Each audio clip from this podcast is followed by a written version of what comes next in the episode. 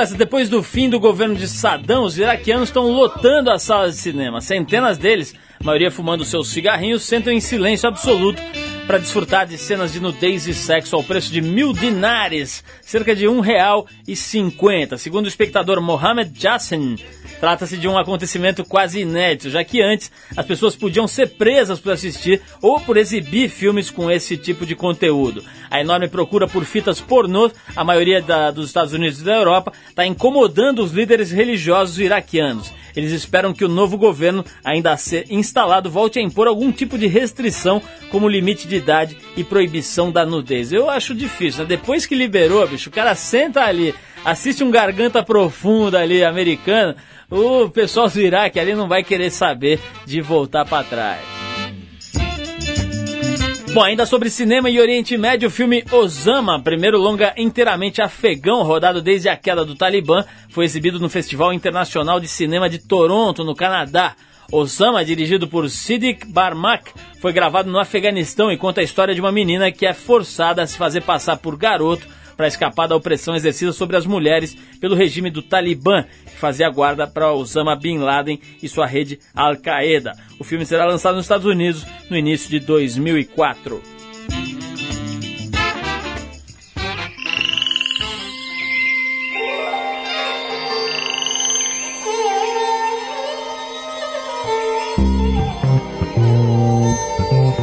Boletim Ibama.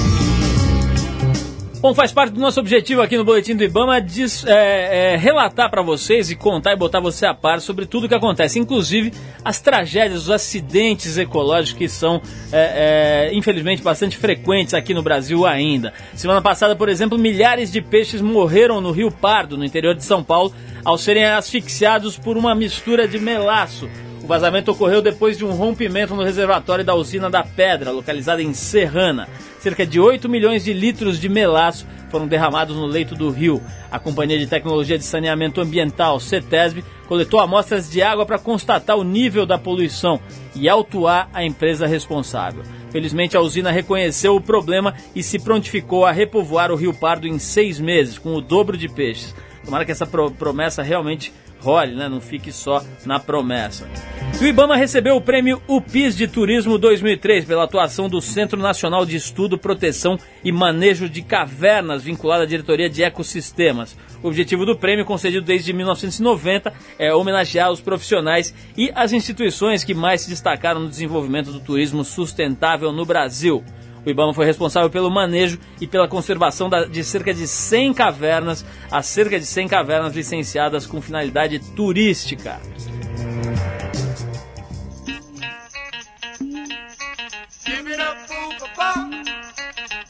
Agora olha só essa daqui. O vereador paulistano José Laurindo aprovou na semana passada a inclusão de mais um dia comemorativo no vasto calendário de datas especiais de São Paulo. O projeto que ainda precisa ser sancionado pela prefeita inubente Marta Suplicy institui a data de 13 de agosto como o Dia do Vampiro. Ao ser questionado, o líder do PT na Câmara tentou explicar. Ele disse o seguinte: é apenas uma lei bem-humorada. É uma lei bem-humorada que é paga e sustentada com a sua verba suada. O cara tá lá representando você numa cadeira né, na Câmara, fazendo o Dia do Vampiro. É muito importante a data, o Dia do Vampiro, né? Para que todos os vampiros sejam reconhecidos pela sociedade em sua dignidade e em sua importância. Realmente é uma palhaçada isso aqui. Para selar o nosso compromisso com a democracia, disse o vereador, fomos às ruas. Ah, não, disse o vereador, não. Para selar o nosso compromisso aqui do programa com a democracia, a gente foi para a rua saber o que é que os paulistanos acharam desse projeto, principalmente como comemorariam essa data tão inusitada. Olha, vamos ouvir essa enquete, mas eu quero registrar aqui que é, você se sente realmente um imbecil, né? Sustentando esses vereadores para fazer esse tipo de trabalho, né? O dia do vampiro agora seria 13 de agosto. Vamos ver o que o pessoal acha nas ruas, vai lá. Calada noite preta,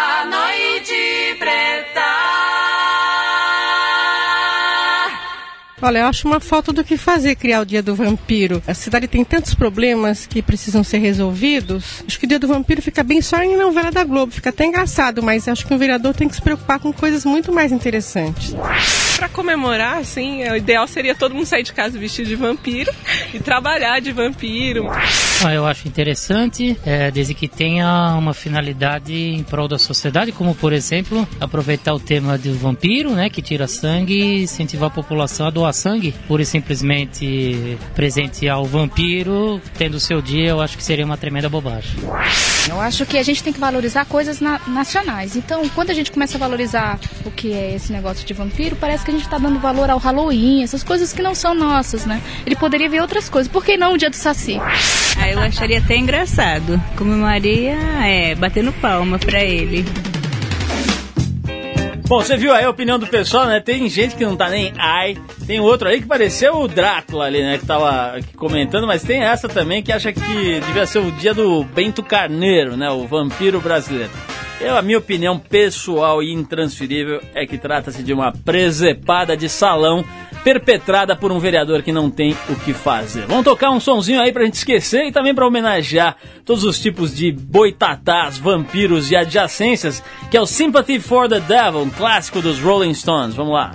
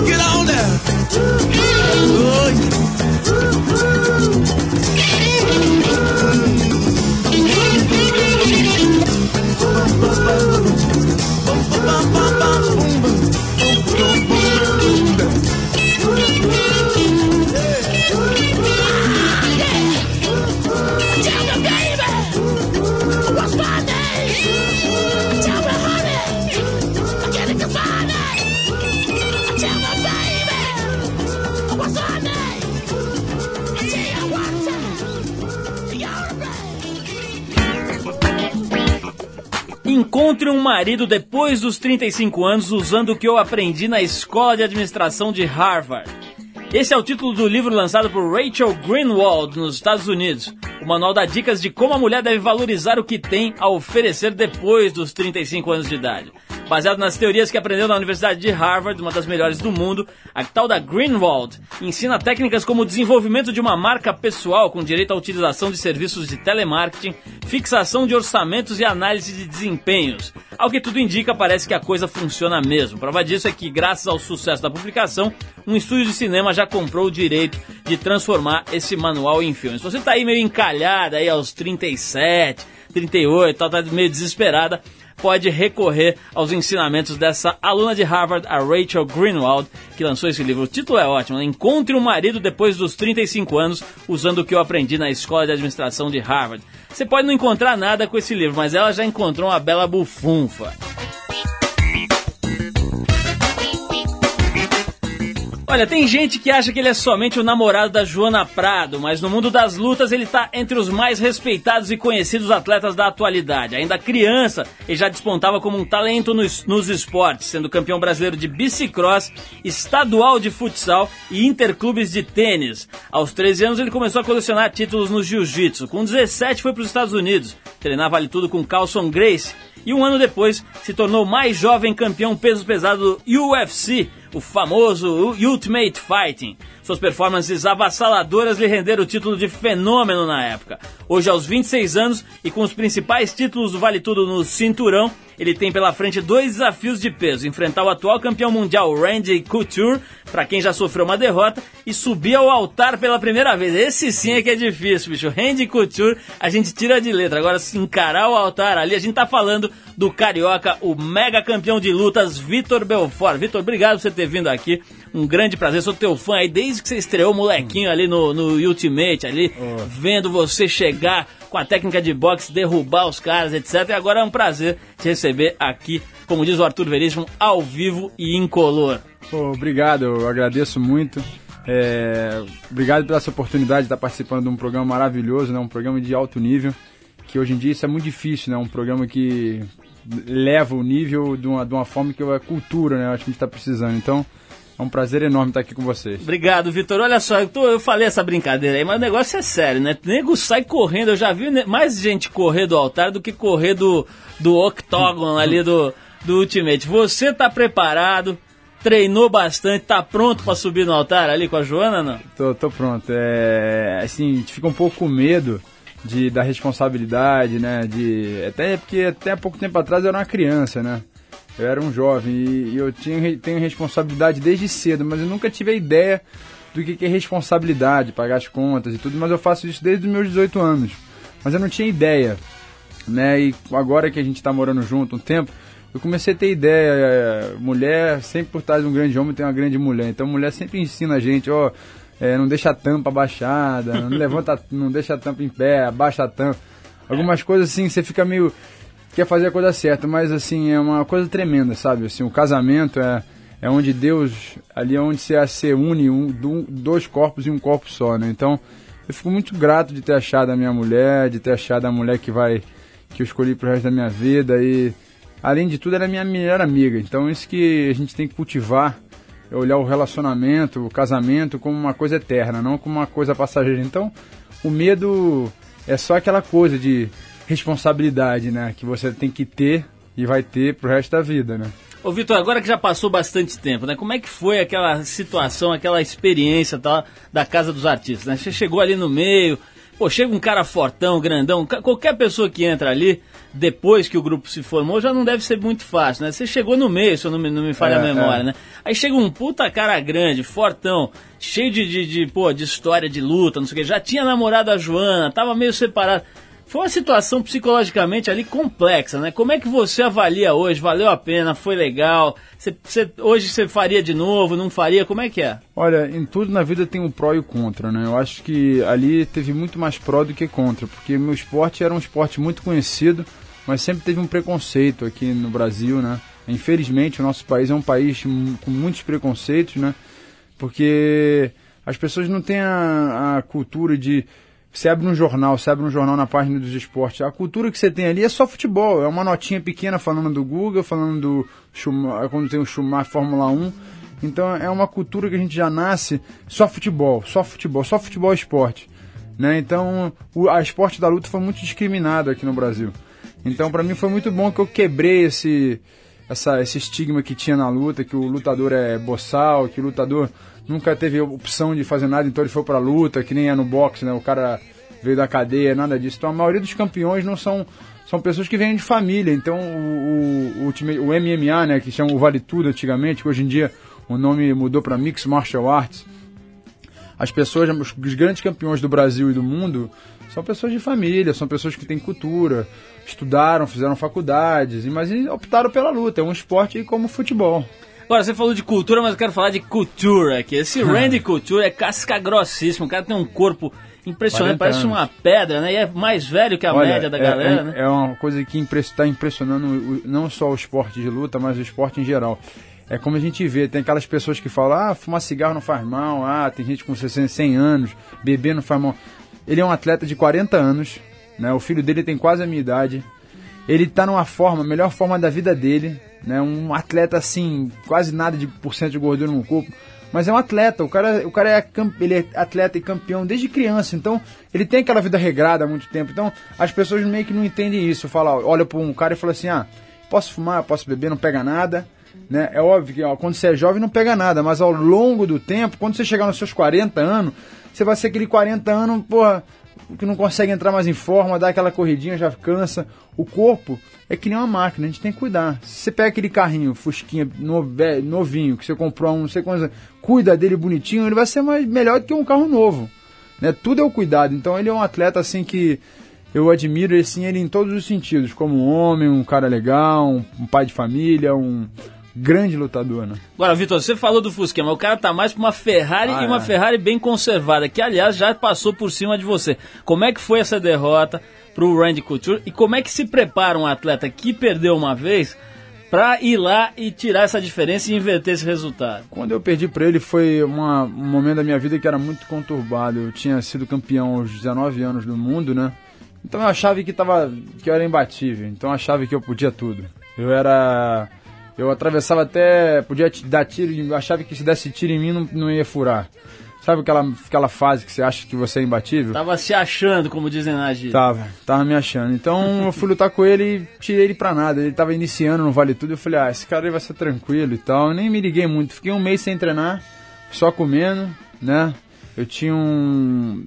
Tinha alguns problemas na época também de saúde. Eu tinha uma, tinha uma verminose, uma giardia, que é- tira muito a sua resistência, mina muito. E fiquei um mês com essa verminose, ela me, me pegando e olha, nem aí, né? Não ia no médico, não ia fazer. Tava achando que eu tava mais curtindo o meu sucesso nos Estados Unidos, porque, pô, no Brasil a gente não tem sucesso. Chega nos Estados Unidos e você tem um grande sucesso, um grande apelo, você vê um.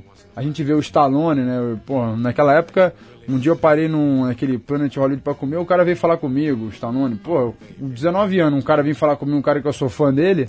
Então os, as pessoas me adivinavam, então me achavam tal. Foi onde eu aprendi a lição que ali na vida, que foi um momento da minha vida que eu, que eu progredi, eu não regredi. Porque tem gente que pensa que perde e acabou, não. Ali eu ganhei. Aquela derrota foi um ganho pra mim. Eu ganhei motivação, eu ganhei humildade, eu ganhei uma lição de vida. Né? E foi a primeira também, o meu primeiro encontro, assim, verdadeiro com, com Jesus. Porque o, o Randy Couture era evangélico, então... E depois da luta dele, eu vi, quando eu tava vendo um vídeo, eu vi ele agradecendo a Jesus, que ele tá, eh, ben- abençoou a vida dele toda. Então foi ali que eu pude ver. E, pô, acho que foi o maior ganho disso tudo foi ter conhecido Jesus, né, de verdade, numa pessoa.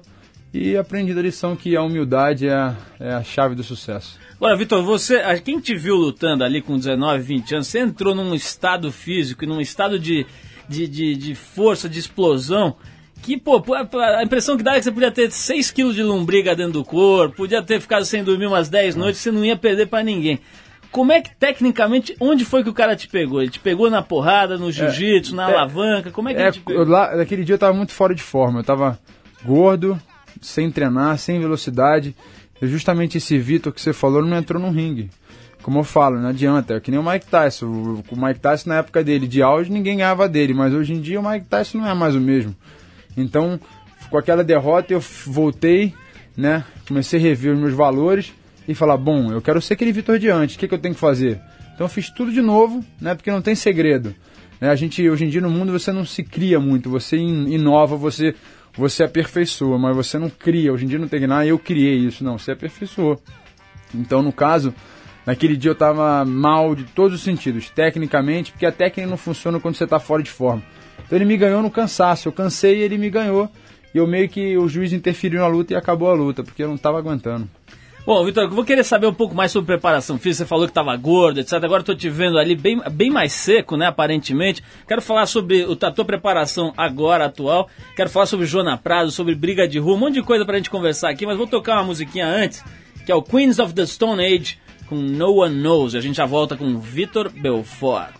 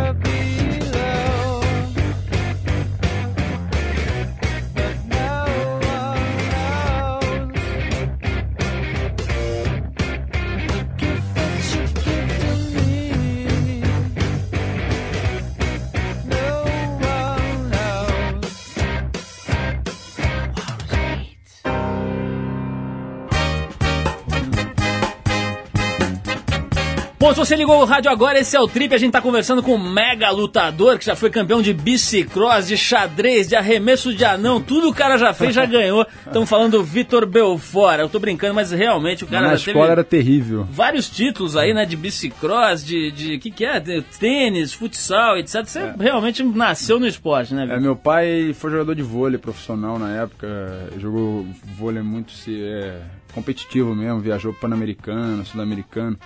E meu pai sempre me incentivou no esporte, porque era a forma que ele aprendeu que a vida dele, o esporte é molda o caráter, molda a pessoa ser uma pessoa do bem, procurar as coisas boas. E é verdade, o esporte ele é uma cultura assim que é, não dá pra explicar. Por isso que a Olimpíada para o mundo e porque o esporte ele molda o caráter de um ser humano, ainda mais uma criança morando no Brasil, né, hoje em dia. Agora, Vitor, eu já tive a honra de entrevistar vários lutadores aqui, são 19 anos de programa. Já veio o Rickson, já veio o Maguila, já veio o, o Valide, já veio meio mundo aqui. Agora estou tendo a honra de te receber. Agora, todo lutador que chega aqui parece São Francisco de Assis, bicho. Só falta a batina e, a, e a- o chinelinho trançado ali no pé, né? Os caras chegam, Valide aqui parecia um santo e tal. Quero saber o seguinte: já saiu na porrada, quando era moleque, saiu na, na porrada na rua, fez besteira desse tipo? Ou é realmente estamos diante de São Francisco de Assis reencarnado num corpo Olha, exemplar? O exemplo que eu te dou é o seguinte: quer dizer que se o Pavarotti, você trombar no carro do Pavarotti, ele sai do carro, ele tem que cantar uma ópera pra você? É a mesma coisa comigo. Eu sou lutador, mas eu não tenho que sair do carro e dar uma porrada no cara porque eu faço luta. Então é mais ou menos isso. Outro exemplo é o jogador de futebol. Você sai, o cara vai ter que fazer embaixadinha pra discutir contigo. Então o que eu faço é meu trabalho com muita honra. E é um trabalho muito sério, muito não é uma coisa de brincadeira, porque está em jogo a minha, minha, a minha honra, não só a minha honra, como a minha saúde também. Então eu sempre levei a sério o esporte. Então tem gente, tem gente que fala muito, gosta de falar, de falar mal dos outros, e tira essa onda, e depois faz onda de santinho. Mas eu sou essa pessoa mesmo que você está vendo. Eu sou muito transparente. Graças a Deus, porque eu acho que isso aí é o caráter. O caráter da pessoa tem que ser só um. A pessoa não pode ter duas personalidades, porque quando ela tem dupla personalidade, ela é mau caráter. Ô Vitinho, vem cá, o- tem uma outra questão aí também, falando sobre essa história aí de, de, de como é que a pessoa encara o esporte e tal. Que é a questão do, do- das drogas, né? Das drogas usadas em benefício do os resultado, esteroides. né? Os, os anabolizantes, agora tem outras substâncias lá que dão aquela, aquele gás no cara na hora da competição e tal. Você já usou isso? Não usou? Se usou, por que que usou? Como é que é a tua história com relação a esse tipo de, de substância que dá um boost de energia, dá um pique e tal, e depois tem as consequências que a gente conhece? É uma época da minha vida né, que eu usei esteroide, mas eu, eu usei por um momento, é, na época da do Couture, que eu fiquei muito gordo, fiquei... Um, eu tinha um preparador físico, ele falou, ó, toma isso aqui, que isso aqui vai te dar força e tal. Ah, eu falei, esteroide? Ele falou, não, não é esteroide não. Eu falei, tá bom, mas aí foi uma coisa que ele falou que não era, mas eu meio que desconfio, né? Mas aquilo ali nu- nunca me, nunca me atrair por esse lado, não. Mas é assim, uma coisa que não dá pra. Não dá pra. Dá pra. Você hoje em dia, você vê, né? A Olimpíada foram pega aquele cara lá da- dos Estados Unidos, foi pega, descobriram que. Acho que é uma coisa, uma política, né? Rola muita falsidade. E quem não usa, e quem usa, virou um marketing muito grande. E sempre usaram, porque para bater recorde as pessoas fazem de tudo, né? Na luta, hoje em dia, tem pessoas que usam, né? Porque é, conseguem escapar do doping, mas hoje em dia tem exame de doping. Você, antes de uma luta, você tem que fazer o exame antes da luta e após a luta. Porque se você tomou alguma coisa no, no caminhar do ringue e fez efeito, logo depois você já é punido, né? Agora, tem aquelas pessoas que escapam, né? Tem a malandragem, sabe como escapar. Mas tem muitas formas de você atingir também a performance fazendo uma coisa bem trabalhada, um médico legal, arrumar um. Inclusive eu tenho um médico muito bom, eu gostaria até de agradecer o, Dr. Lotufo, que é o médico do Corinthians. Tem o Zogaib também, que é uma pessoa que entende muito disso, de que pode, o que, que não pode. São pessoas profissionais que eu acho que você tem que procurar essas pessoas, porque é, hoje em dia tá muito assim, o que, que você toma aí? Ah, me dá, eu vou tomar pra mim. Às vezes o que é bom pra você não é bom pra mim. O organismo, apesar de a gente ter um, um coração, todo mundo tem um, mas o organismo funciona diferente, né? Então no exame de sangue você consegue ver tudo. Então procuro uma pessoa que conheça, né? E, vai pelo lado saudável. Ô Vitor, eu tô há décadas entrevistando atletas de todas as modalidades, atletas de ponta, de tudo que é tipo. E eu tenho notado que ultimamente tá ficando uma coisa meio holística, né? Os caras estão usando todo tipo de técnica para se aperfeiçoar. Isso fica claro no Vale Tudo. Antigamente você tinha lá o Royce com a sua técnica de chão, o fulano com a sua técnica de boxe, era tudo meio separado. Hoje você vê é, é realmente uma multidisciplina, né? Na preparação, eu tenho ouvido falar muito de atletas de ponta de tudo que é esporte, até de futebol, usando, por exemplo, a yoga como ferramenta para aperfeiçoamento. Quais são as ferramentas que você usa hoje, de uma forma geral? Claro que não dá para você entrar em detalhes, mas você usa musculação, usa yoga. O que, que você está usando para conseguir essa forma é, é, próxima da perfeição? O, o primeiro, o, o, Mix Martial Arts, que no caso é o Vale Tudo, que, que mudou o nome pelo, pelo que é um nome muito agressivo, né? Então as pessoas, a Mix Martial Arts tem muitas regras. E é um esporte como o jiu-jitsu, como o judô, como o boxe. Hoje em dia é um esporte conceituadíssimo no mundo inteiro. Temos grandes campeões não só no Brasil, na Rússia, tchetchenos, é, americano, japonês. Então virou um esporte. Então você tem que aprender a socar, a chutar, a defender, queda, dar queda, aprender chão, jogar por cima, jogar por baixo. Você tem que ter todas essas técnicas. É óbvio que tem campeões que não têm todas essas técnicas, eles usam só uma porque eles são muito bons em quedas, mas partir do momento que ele cai por baixo, ele não sabe fazer nada. Foi o caso do Tito Ortiz agora. Ele lutou com o Randy Couture na sexta-feira passada. O Randy Couture deu 12 quedas nele. E ele por baixo não conseguia fazer nada. O Tito Ortiz é um excelente lutador, mas ele por baixo ele ficou que nem uma criança. Então você vê, ele não é um lutador completo. Então quando ele sofreu uma dificuldade, ele não tinha recursos. Então você tem que obter o máximo de recursos para que você possa enfrentar qualquer um. Eu sou o tipo de lutador que eu não, eu não preciso escolher. Ah, não, eu jogo por baixo, jogo por cima. Dou, se não der em cima, eu vou para baixo. Se não der embaixo, eu vou para cima. Então, eu tenho muitos recursos. Chama-se ferramentas da, da, né, da, da luta.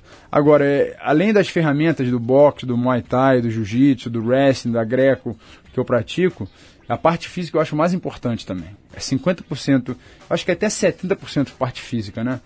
Então, a parte física eu treino com o Márcio Pimentel, né?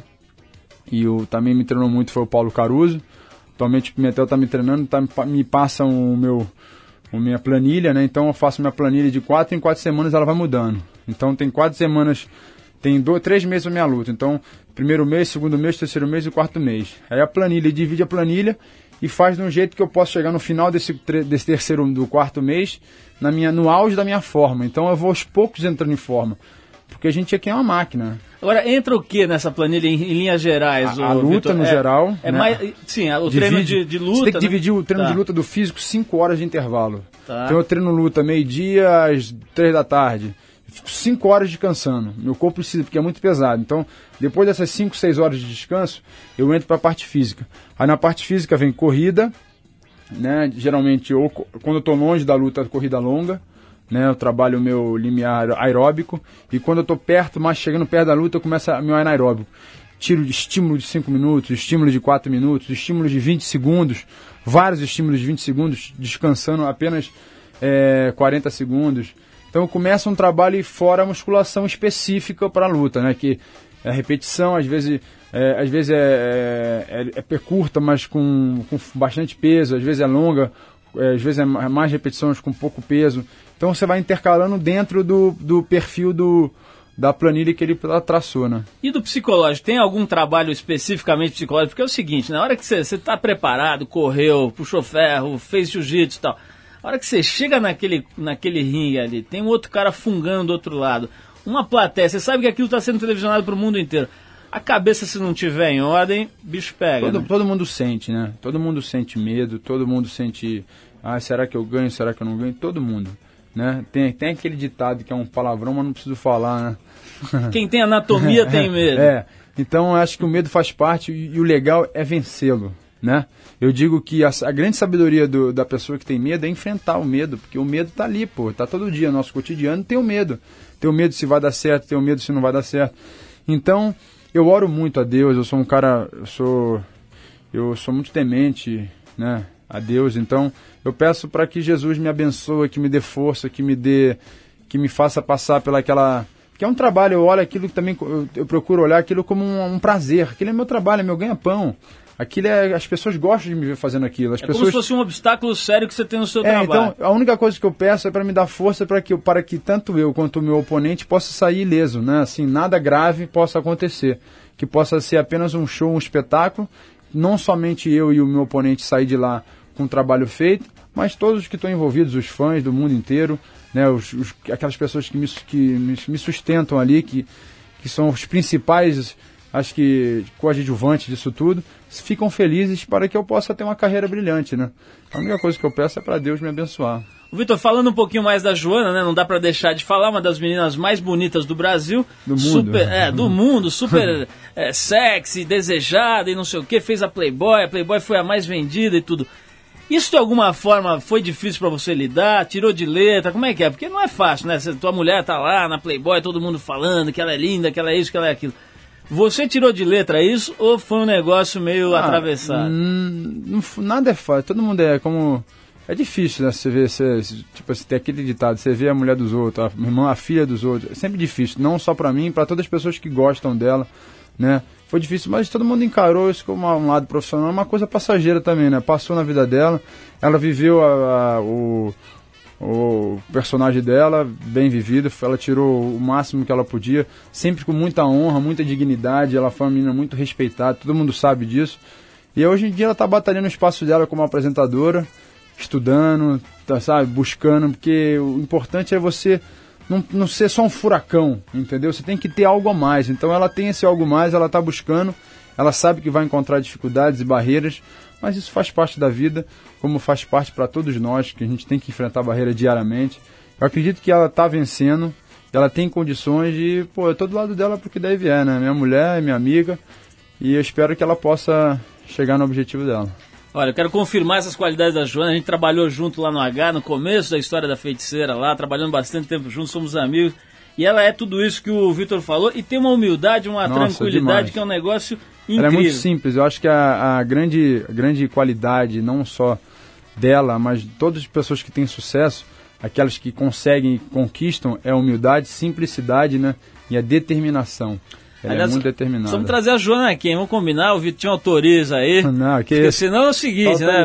Vai pegar o Edu ali na esquina, vai ficar ruim pra ele. Ô, ô Vitor, pra gente terminar, eu queria saber uma coisa. Eu, me chamou muita atenção quando você entrou na Casa dos Artistas, eu fiquei prestando atenção, já conhecia a tua carreira, era, sempre gostei da, da coisa da, da- do jiu-jitsu como observador e tal. Então já te conheci um pouco ali da, da- do esporte, né? Mas quando você entrou, eu fiquei meio, confesso que eu fiquei meio assim, curioso. Depois, esse cara vai chegar lá, forte pra caramba, cheio das técnicas de luta, numa situação de estresse que é aquela, aquele confinamento, né? estresse. Falei, puta, esse cara é capaz de dar um nó num gêmeo daquele ali, é ou, mala, né? ou amarrar os braços de algum xarope ali e tal. E você demonstrou uma habilidade do- de convívio ali muito interessante. Rapidinho, você já estava dando aula para um, treinando com o outro, dando uns toques pro, pro fulano, amigo das meninas e tal. Você demonstrou uma habilidade muito interessante na, na, na técnica de relacionamento humano, que eu acho que é bem mais difícil do que qualquer arte marcial. Você acha, em que medida você acha que isso se deve à tua habilidade no esporte, teu convívio no esporte, é família, O- ou é um- natureza? É, um- é é um que é? conjunto né, de coisas, porque tem, às vezes tem filho, dois filhos da mesma mãe, a mãe da mesma educação, um vira bandido e o outro vira um mocinho. Isso é uma coisa que a, a fatalidade é o destino do mundo, né, que a gente ocorre. Mas eu acredito eu que são, são três fatores. Uma é a educação, uma é, é o que Deus me deu, né, os, os meus minhas qualidades, de uma pessoa boa caráter. Não que eu seja maravilhoso, um santo, eu tenho mil defeitos, pô, mas eu tenho umas qualidades que eu acho que são qualidades que, que um ser humano que se preza ele tem. E o outro eu acho que o convívio do esporte, né, aquela, aquela que você convive com todo tipo de gente, né, né de pobre, rico, metido. Então eu, eu sei lidar com isso e sei que a vida é uma roda gigante. Um dia você está lá em cima, um dia você está lá embaixo. Então isso muitas pessoas não têm essa noção, porque quando você está por cima, é- a visão é plana, mas quando você está por baixo é cheio de montanha. E você vai precisar de alguém falar, ó, vai por aqui, vai por ali. Então, eu creio que essa, isso é uma virtude de um, de, um, de um conjunto de coisas. Eu agradeço a Deus por isso, né? Ô Vitor, é uma pergunta pra terminar aqui, eu não sei se dá pra responder porque é um pouco técnica, mas assim, tirando o Trip Fighting Team aqui, eu, Arthur Veríssimo, Cachorrão, Pazinho e Edu, quem são os grandes lutadores da atualidade no, no M, como é que é? M- MMA, MMA. Dizer, Dá, dá pra tirar uma elite ali, Dá. os três caras mais da pesada, Olha, quatro? no- no- existem dois campeonatos de alto nível, o Pride e o Ultimate Fight. Ah, não vale o Pazinha, por favor, que o Pazinha é suspeito estar aqui com a gente. No Pride é o Minotauro, um grande amigo meu, o Vanderlei, né? São dois brasileiros. E temos o americano, o atual campeão, que eu me esqueci o nome que venceu a última luta do Minotauro, a penúltima luta dele, que eu me esqueci, que é um cara muito bom. Temos o, um, atual campeão, que eu me esqueci também o nome, é um ucraniano. Isso é a luta lá do Japão, No Japão, né? O Pride. Pride. Tá. No Ultimate Fight temos Randy Couture, Tito Ortiz, Chuck Liddell, temos o é, Pedro Riso, enfim, são pessoas de altíssimo nível. Tem uns americanos também que eu não me lembro, não vem o nome na Agora, cabeça. esse né? é interessante ver que você não separa mais por categoria de peso, né? Quer dizer, tá todo mundo junto, não, tem, mais peso, ou tem, peso, categoria. Tem, tem peso. Tem os pesos pesados, né? Tem os, os, os super pesados, os pesados e os meio pesados, leve, super leve. Essa tua luta vai ser quando? Já tá marcada, Tá marca- A a data não tem certeza. Quando eu confirmar a data, eu venho aqui, inclusive, divulgar, porque eu acho que essa luta vai ser televisionada na TV brasileira. Inclusive, a gente está negociando. Eu estou conseguindo, eu tô conseguindo o di- direito da luta aqui no Brasil. Eu quero colocar numa rede de televisão aberta. Inclusive, se alguma rede tiver interessada, é só, é só procurar. Entrar em no- contato comigo, que agora estou cuidando dos direitos do Vitor entre em contato no, no, no site www.vitorbelfort.com.br. Pô, Lá- tentei faturar uma verba aqui da atravessada, mas não deu certo. então, é. Inclusive, a gente pode fazer uma, uma parceria aqui na rádio de conseguir umas, uma- uns tickets pra luta e quem ligar os ouvintes que ligarem e acertar alguma coisa sobre minha carreira. Pô, vamos fazer, vamos A fazer gente sim. pode, eu consigo ceder uns convites pra vocês. Fazer uma promoção pra gente ver lá o Lá Vitor e torcer pelo Vitor Belfort Agora, eu tô em busca desse, Brasil. tô em busca desse cinturão agora, né? É, pra mim é revanche e o cinturão de volta, né? Pô, muito legal, Vitor. A gente vai estar torcendo aqui pra você. Seja lá em Las Vegas ao vivo com uma faixa, chega, seja aqui na televisão, de algum jeito a gente vai estar torcendo por você, como estamos torcendo desde o começo da tua carreira, que eu repito, foi um negócio avassalador. Chegou um moleque ali, moreno, moreninho assim, sarado, entrou no ringue, deu uma pá de soco numa meia dúzia ali, que os caras estão até agora Foi legal. Procurando a placa do caminhão que passou naquele, naquele octógono lá. A gente Vitinho, tá continuando, a gente tá continuando no, do estilo. Voltei no velho estilo agora na minha última luta com o Marvin Ishman. Estilo Então, Massey Ferguson estilo- na ladeira desembestado. 20 socos em 3 segundos. Vitinho, obrigado pela tua presença aqui. Eu agradeço de fundo do coração. Repito que a gente é teu fã aqui, não é porque não é porque estamos num, num espaço fechado de 3 metros que a gente tá dizendo isso, não. A gente é teu fã já faz tempo. Uma- um cara que, além de ter reunido várias técnicas né, de, de- luta diferentes, etc., tem esse espírito light, esse espírito de, de construção e não destrutivo, é, focado no esporte, focado na construção de valores legais. Vitinho, obrigado pela tua participação. Manda um beijão lá pra Joana, que é minha amiga de muitos anos. E a gente vai tocar uma música aqui em homenagem a todo mundo que tá ouvindo a gente e ao Vitinho, que é aquela banda Hole da Courtney Love, né? Que tem essa faixa aqui que a gente gosta que chama-se Celebrity Skin. Obrigado, Vitinho. Obrigado, um abraço. Tchau, tchau. Oh,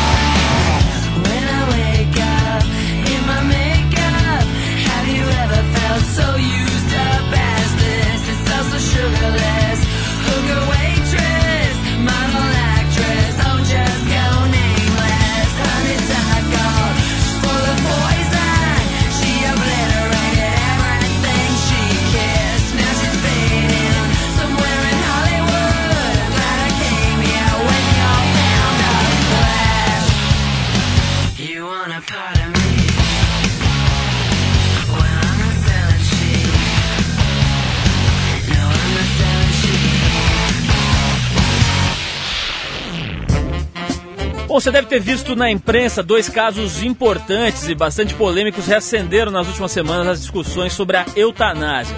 Primeiro a gente teve o caso do Vincent Rambert, um francês de 22 anos. Em 2000, ele sofreu um acidente de carro que deixou tetraplégico, mudo e cego e sofrendo bastante. Devido à sua condição extremamente delicada e à proibição dessa prática da eutanásia na França, a mãe dele, a Marie Rambert, resolveu agir por conta própria e injetou uma substância tóxica no filho, causando, provocando a sua morte. Né? Ele tinha escrito para o presidente da, da França, recebeu resposta e tal, mas a autorização legal mesmo não rolou e a mãe dele acabou optando por essa atitude. Um outro caso que chocou a opinião pública foi promovido pela banda americana Hell on Earth. Segundo o site do grupo, um doente terminal, membro da Associação da Eutanásia, iria cometer um suicídio durante um show da banda que ia acontecer na Flórida. O líder do Hell on Earth, o Billy Tortolot, disse que o convite surgiu já que ele mesmo, o Billy, é um defensor ferrenho do suicídio assistido por médicos. Para quem não sabe, o termo eutanásia vem do grego. Poderia ser traduzido como boa morte ou morte apropriada.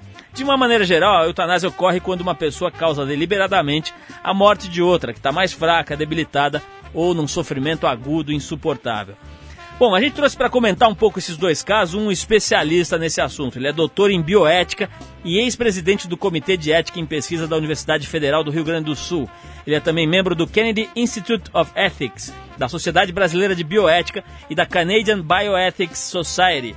A gente está conversando agora ao vivo por telefone com o professor José Roberto Goldin, lá de Porto Alegre. José Roberto, tá ouvindo bem a gente? Obrigado pela tua participação. Perfeito, Paulo. Obrigado pelo convite.